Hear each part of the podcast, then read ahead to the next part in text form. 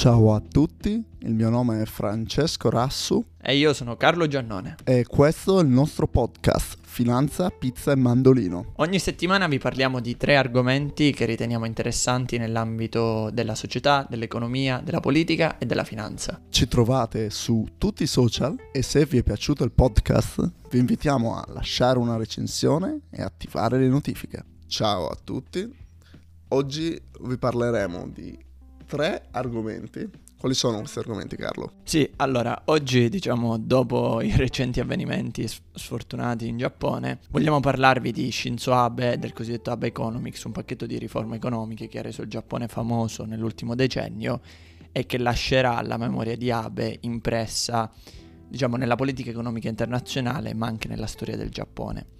Ci sposteremo poi sempre in Asia a parlare di terre rare, un eh, prodotto fondamentale per tutti quelli che sono i dispositivi tecnologici e ricollegheremo a questo il tentativo da parte dell'Unione Europea di rendersi indipendente dal punto di vista energetico dopo la disastrosa guerra che sta avvenendo tra Russia e Ucraina. In ultimo tratteremo un argomento diciamo insolito per il podcast, ovvero parleremo del luxury come alternative asset class, concentrandoci sugli orologi e su questa, quella che è la cosiddetta commodification del luxury che sta avvenendo al momento. Quindi direi fra di partire subito con il primo argomento, ovvero l'App Economics. Vuoi darci un pochino un intro, un po' di background? Certo, certo, certo. Diciamo che durante gli anni 90 il Giappone entrò nel cosiddetto uh, Lost Decade, ovvero il decennio perduto, nel quale dopo un'enorme crescita che culminò nello scoppio de- della bolla immobiliare eh, giapponese, non ci fu alcun tipo di, di crescita e una totale stagnazione. Shinzo Abe entrò qua in gioco e in- introdusse una combinazione di politiche fiscali, monetarie, riforme eh, strutturali, seguendo un modello keynesiano, per cercare di, diciamo, ridare vita a questa economia. Ma Carlo, cosa fece uh, specificatamente? Allora, in primo luogo voglio dare un pochino, diciamo, di, di, background ai nostri ascoltatori. Stiamo parlando di questo perché, come avrete letto nei giornali, come avrete sentito nei telegiornali, ieri l'ex primo ministro Shinzo Abe è stato assassinato durante un comizio da un soldato. E le ragioni che questo soldato ha addotto per spiegare il suo omicidio sono state che si sentiva estremamente insoddisfatto dalle politiche economiche di Shinzo Abe e quindi voleva vendetta. Ora, andando più nel concreto, l'Abe Economics è stato, come ha detto Francesco, una combinazione di politiche fiscali, monetarie e strutturali. In primo luogo bisogna dire che dal punto di vista fiscale Shinzo Abe ha iniziato una politica fiscale estremamente espansiva che desse ossigeno a quelli che erano gli investimenti tanto privati quanto pubblici, in quanto l'idea era di investire fortemente in progetti infrastrutturali, di investire fortemente nel migliorare il welfare del Giappone e quindi garantire un sempre maggior benessere e una sempre maggiore occupazione ai cittadini giapponesi. Per quanto riguarda la politica monetaria invece, conscio della deflazione di cui ha sofferto il Giappone per molto tempo, Shinzo Abe ha diciamo, spinto la banca centrale a un deprezzamento dello yen al fine di, di, di incentivare l'export giapponese. Allo stesso modo ha anche voluto tassi di interesse negativi, perché? Perché i tassi di interessi negativi implicano una maggiore offerta di moneta e la maggiore offerta di moneta determina un aumento dell'inflazione e quindi un disincentivo del risparmio. Perché l'inflazione per Shinzo Abe era così importante? Perché la deflazione, nonostante implichi una diminuzione dei prezzi, non sembra diciamo una cosa non è una cosa buona come potrebbe sembrare. Infatti la deflazione determina una diminuzione dei prezzi che incentiva le aziende a produrre meno in quanto le aziende si aspettano meno profitti e meno vendite. Ma allo stesso tempo la deflazione è anche estremamente dannosa per il debito pubblico perché implica che dovrai pagare a parità di, di debito un, eh, diciamo, in termini reali, una maggiore quantità a quelli che sono i tuoi creditori. Ora, la terza, diciamo, la terza caratteristica dell'App Economics è stato un forte potenziamento di quelle che sono le cosiddette riforme strutturali. Il Giappone soffriva ad esempio della cosiddetta questione femminile, ovvero le donne erano relegate solitamente al ruolo di madri o a ruoli minoritari nelle aziende.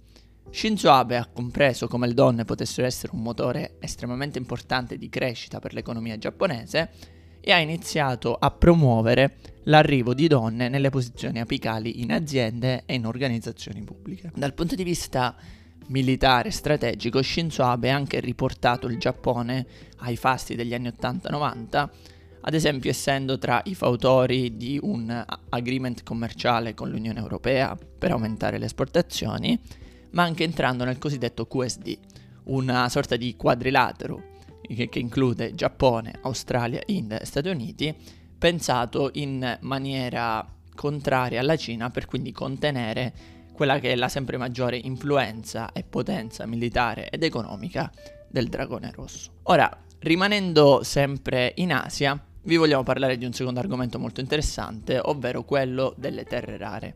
Fra, ci spieghi un pochino perché ne vogliamo parlare? Certo, diciamo le terre rare, prima di tutto si, si tratta di mm, materiali, uh, commodities, uh, che sono fondamentali per una varietà di tecnologie che utilizziamo nella vita di tutti i giorni. Per esempio pensiamo ai catalizzatori, semiconduttori, magneti, quindi più o meno qua, quasi tutta l'elettronica che viene utilizzata da noi tutti i giorni. E uh, diciamo che la concentrazione di, uh, di produzione e di esportazione di queste terre rare è molto elevata in particolare la Cina produce più del 50% di queste terre rare, con poi uh, molto dietro il 13% con, con gli Stati Uniti, eccetera. Quindi se per esempio ci basti pensare che nel 1992 Deng Xiaoping diceva che il Medio Oriente ha il petrolio, ma la Cina ha le terre rare. Quindi sarà più che il petrolio il campo di battaglia geopolitico e economico uh, che uh, definirà la possibilità di produrre e di avere una supply chain compatta, diciamo. Assolutamente, diciamo aggiungo che ora si stanno scoprendo nuovi giacimenti di terre rare anche vicino all'Europa, come ad esempio in Turchia, e abbiamo parlato di questo argomento oggi proprio perché l'Unione Europea e i paesi europei stanno cercando una sempre maggiore indipendenza energetica anche dal punto di vista delle terre rare, nonostante vi sia un problema minerario alla base, in quanto come sappiamo gran parte dei minerali sono concentrati in Asia, in, in America e in Africa, mentre ahimè l'Europa non ha mai avuto, diciamo, una leadership da questo punto di vista. Tuttavia l'Unione Europea ha dichiarato fortemente di volersi rendere indipendente per evitare questa disruption della supply chain e questi problemi che stanno avvenendo ora col conflitto tra Russia e Ucraina. E a questo bisogna ricollegare come negli ultimi giorni l'Unione Europea ha essenzialmente approvato, essenzialmente ha consentito all'ammissione dell'energia nucleare tra le energie considerate pulite e tra le energie rinnovabili su cui l'Unione Europea si impegna ad investire nel. Ma perché, eh, perché l'energia nucleare è considerata così importante? In primo luogo perché l'energia nucleare, la produzione diciamo di energia nucleare emette meno emissioni se pensiamo in comparazione all'eolico o al solare. Quando si parla dell'energia nucleare come un'energia rischiosa, bisogna dire che l'energia nucleare ha fatto molte meno vittime di altri modelli energetici, quali ad esempio il carbone, il petrolio, il gas, l'idroelettrico o l'eolico. L'energia nucleare richiede anche meno materia prima e quando si adduce, diciamo, la lamentela che la produzione, diciamo, la fusione nucleare determini scorie radioattive che sono difficilmente poi eh, liberabili in natura, bisogna dire come ormai tanto negli Stati Uniti quanto in Cina si stia investendo moltissimo sulla ricerca di moderni motori a fusione nucleare che producono quantità di scorie minime e queste scorie possono essere tranquillamente immagazzinate e diciamo eliminate o comunque rese meno pericolose per la salute umana e per la salute del suolo in molteplici modi. Vi diciamo questo perché diciamo crediamo sia importante parlare di come l'Europa stia realmente facendo uno sforzo, ma come questo sforzo non possa ergersi solo e unicamente su energia solare, energia eolica e questi altri tipi di energie rinnovabili, ma come il nucleare diventerà una forza importantissima anche dal punto di vista dei mercati finanziari. Moltissimi fondi, moltissimi ETF fondati su appunto come sottostante l'energia nucleare e gli sviluppi energetici di questa fonte stanno diventando sempre più rilevanti con aumenti sostanziali negli ultimi mesi. Sì, diciamo che bisogna aggiungere pure il fatto che un altro grosso problema col nucleare che e più dal lato, dal punto di vista economico è il costo del, uh, per la certificazione e la creazione di una centrale nucleare che per esempio negli Stati Uniti leggevo era sui 10 miliardi più o meno. E eh, questo è causato dal fatto pure che molto molto spesso i lavori vanno fuori termine e in generale uh, è un'opera di molta complessità. Basti pensare, per esempio, che uh, le centrali nucleari che stavano venendo costruite dal gruppo Westinghouse uh, di Toshiba in, in, Regno Unito, il gruppo Westinghouse è andato in bancarotta per proprio cost overrun perché non erano riusciti a far quadrare i bilanci e in generale si tratta di opere molto complesse, quindi diciamo trovare un modo per rendere il processo più snello allo stesso tempo senza non garantire la sicurezza uh, del, uh, ovviamente della centrale nucleare. Perché chiaramente se in ogni singolo progetto ci sono questi giganteschi ritardi ci deve essere una causa dietro generale. Assolutamente, assolutamente. Parliamo in ultimo di un terzo argomento nel podcast di oggi, un argomento di cui sinceramente non conosco molto, ma che sta diventando, diciamo, qualcosa di sempre più interessante per i giovani, ma anche, diciamo, per tutte le te- categorie di età, ovvero il lusso, il mondo del lusso considerato come una classe di asset alternativa e quindi come un bene su cui investire e che genererà eh, valore nel lungo termine.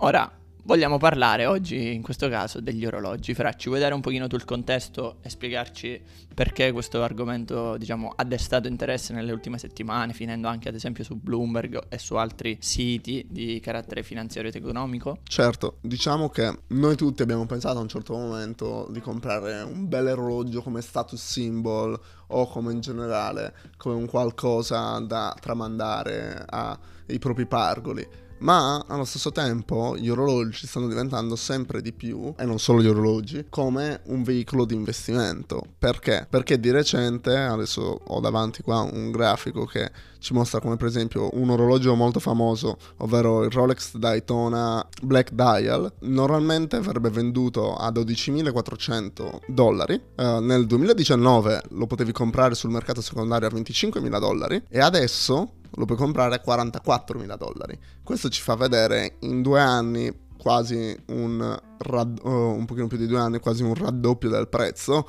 e quindi le persone vedendo questa esplosione hanno, hanno visto una possibilità di fare un gran rendimento e di, e di comprare una set class che teoricamente dovrebbe essere non correlata con il mercato generale. Inoltre, eh, che ha dato la possibilità di oppure di investire a eh, qual- qualunque persona è stato il fatto che sono stati creati a società che ti danno la possibilità di possedere una piccola parte, un asset, come, come può essere in questo caso un orologio, come per esempio Coglia, non il ristorante peruviano. però diciamo con gli orologi sì, è, esiste, però Uh, diciamo che quel, dove sta veramente vedendo un'esplosione è nel mondo dell'arte. Nel mondo dell'arte eh, con siti come Masterworks, se, se, ci vuoi sponsorizzare fai pure per favore, eh, dove, dove eh, hai la possibilità di investire per esempio in un Picasso, di comprare una piccola parte di un Picasso e così esporti al mondo dell'arte che comunque dicono che sia più non correlato rispetto al mercato normale.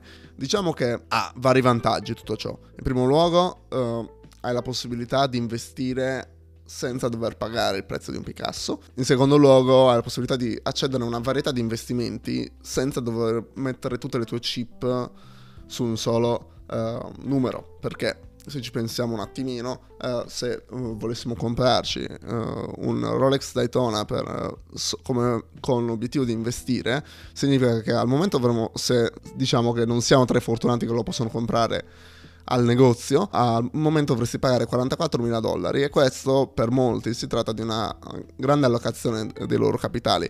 Quindi Invece questi siti danno la possibilità per esempio di mettere 1000-2000 dollari su quello e metterne una equivalente parte su un'altra cosa, per esempio su un Picasso se volessi. E inoltre bisogna considerare che tutte queste cose, essendo comunque, soprattutto quando si va a parlare di orologi vintage, di opere d'arte, c'è una parte di due diligence, ovvero analisi sul, sul fatto che le informazioni date sono veritiere e sul fatto che quello che uh, sta venendo pubblicizzato è veramente quello che è, che viene fatta da terze parti e quindi si fa outsourcing di questa cosa che per molti investitori comunque è un blocco perché non tutti hanno le competenze per fare questo. Sì, diciamo che aggiungerei che il fenomeno interessante che emerge da quello che hai detto è come si stia andando sempre di più a una creazione dell'investimento su ogni cosa. Mm, mentre tu parlavi degli orologi, io pensavo anche al calcio, ad esempio, ormai ci sono tantissimi siti in cui si possono comprare porzioni percentuali di un giocatore investendo in borsa e quindi speculando sul rendimento nel lungo termine, nel breve e medio termine del prodotto sottostante. Diciamo che sta nascendo secondo me una nuova forma di finanza, una nuova forma di investimento che appunto non riguarda più i, i cla- le, com- le classiche commodities, i classici asset finanziari, ma si sta allargando a tantissimi settori che già prima non erano al centro di questo tipo di investimenti, quali ad esempio il mondo dello sport o come hai detto tu il mondo del lusso. E credo che questo fenomeno sia destinato ad aumentare nel tempo e diventare sempre più rilevante. Vi ringraziamo come sempre per il vostro tempo, speriamo che questo podcast vi sia piaciuto e vi invitiamo come sempre a lasciare un, un segui su, su Spotify e Apple, a seguirci sui social e a consigliare ai vostri amici di ascoltare il podcast. Grazie mille e ci vediamo settimana prossima come sempre. Ciao a tutti tutti al prossimo episodio.